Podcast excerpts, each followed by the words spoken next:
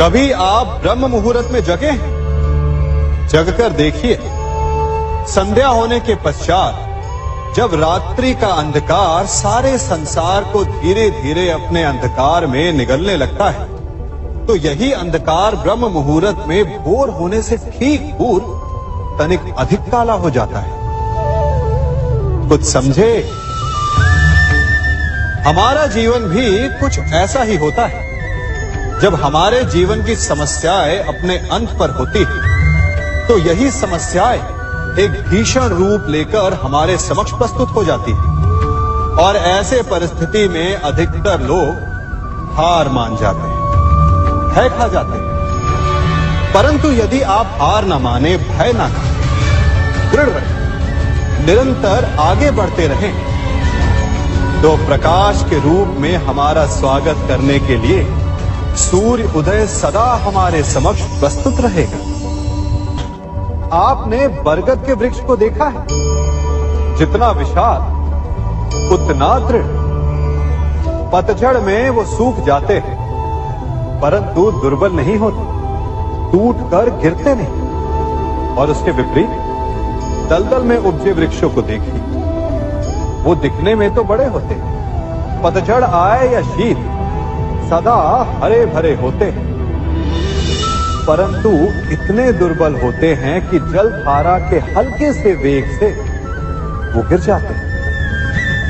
परंतु ऐसा क्यों होता है? कारण है जड़े। जिसकी जड़े दृढ़ भूमि में है, वो हर चक्रवात, हर ऋतुओं को सह लेता है और जिसकी जड़े दलदल में है वो स्वयं की जड़ों को दुर्बल बना लेता है। कुछ ऐसा ही मनुष्य भी होता है, जो अधर्म, कुकर्म और असत्य की धरा पर उपजा है। वो समय की एक मार भी नहीं सह पाता और जो मनुष्य सत्य, धर्म की धरा पर उपजा है, वो हर समस्या से अविचलित हो जाता है। अब आप पर निर्भर करता है कि आप क्या बनना चाहते हैं? हमारे जीवन में मित्र और शत्रु बड़ा महत्व रखते हैं। यदि गंभीरता से सोचा जाए तो ऐसा कोई क्षण नहीं, जब हम अपने मित्रों के बारे में ना सोचते हो या फिर अपने शत्रुओं के बारे में। हमारा हर कार्य या तो हमारे मित्रों के हित के लिए होता है, या फिर हमारे शत्रुओं के अहित के लिए। हम हर स्थान या तो अपने मित्रों के साथ होते हैं, या फिर अपने शत्रुओं के साथ। कोई नहीं चाहता कि उनका शत्रु प्रसन्न रहे। हर कोई अपने शत्रु को नष्ट कर देना चाहता है, और ऐसा करने के लिए वो हर संभव प्रयास करता है। उसे आर्थिक, मानसिक और शारीरिक हानि पहुँचाने का प्रयास करता है। परंतु यदि मैं आज आपको ऐसा मंत्र सिखाऊं, जिससे आप अपने शत्रु को सदा के लिए नष्ट कर दे तो? और वो मंत्र है मित्र बनाना। अपने सभी शत्रुओं को अपना मित्र बना लीजिए, और आपके सारे शत्रु स्वतः ही समाप्त हो जाएँगे। मैं क्या कर रहा हूँ? मैं दिए प्रज्वलित कर रहा हूँ। ताकि अंधकार को मिटा सकूँ। अब आप कहेंगे कि इसमें कौन सी बड़ी बात है? है ना? परंतु इसमें महत्वपूर्ण बात समझने के लिए यह है कि मैं क्या नहीं कर रहा हूँ। और मैं अंधकार नहीं कर रहा क्योंकि अंधकार को मिटाने के लिए प्रकाश का अस्त्र तो उठाना ही पड़ता है। बुराई को बुराई से नहीं अच्छाई से जीता जाता है। अन्याय को अन्याय से नहीं, न्याय से लड़ा जाता है। क्रोध को क्रोध से नहीं, क्षमा का साथ लेना होता है। ठीक उसी प्रकार एक लोहा लोहे को काटता है, परंतु एक ठंडा लोहा ही गर्म लोहे को काट सकता है। इसलिए यदि आपको अपने जीवन में विजयी होना है तो अपने शस्त्रों को अपने अस्त्रों को सोच समझ कर उठाइए, क्योंकि एक अनुचित सोच परिणाम पर भारी प्रभाव डाल सकती है। आप सब सोच रहे होंगे कि ये क्या मैं करने लगा। मैं इस पौधे को जड़ से उखाड़ रहा हूँ। आश्चर्य हो रहा है ना? कि एक पौधे को उखाड़ना या काटना ना केवल एक अपराध है, अपितु पाप भी है। तो फिर मुझे ऐसा करने की क्या आवश्यकता पड़ गई? क्योंकि कई बार विनाश ही सृजन तक पहुंचाता है। यदि नया भवन बनाना हो तो पुराने भवन को गिराना पड़ता है।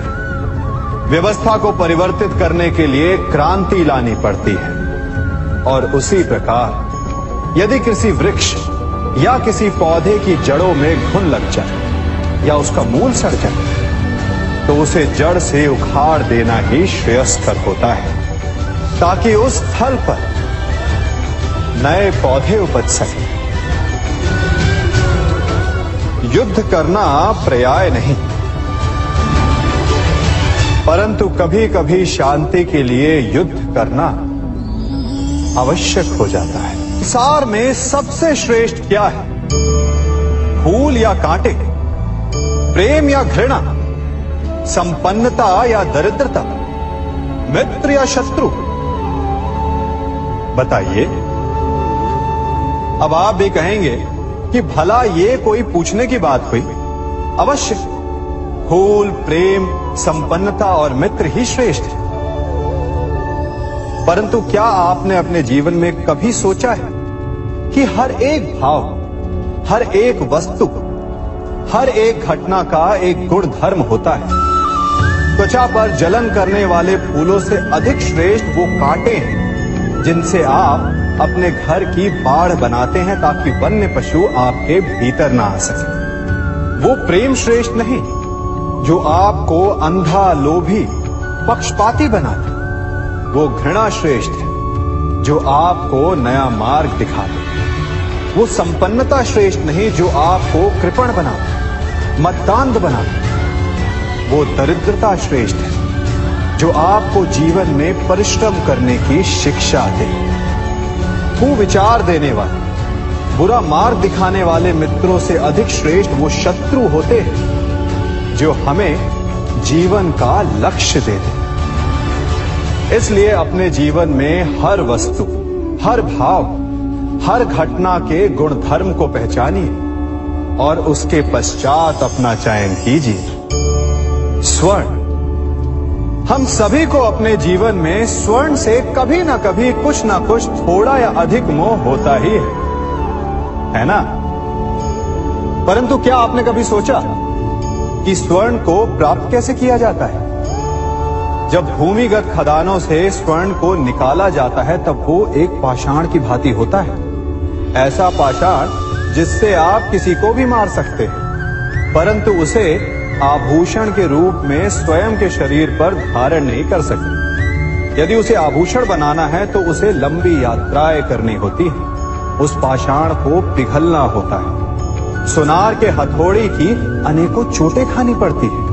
फिर काट, छाट और उसके पश्चात जाकर वो ऐसा आभूषण बनता है, जो हमें वर्ष वर्षों तक सदियों तक।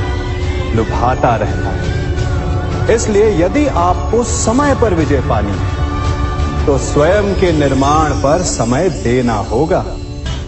हम सभी सुनते आए कि जो वीर होता है, साहसी होता है, शौर्यवान होता है, उसके समक्ष सारा संसार झुकता है।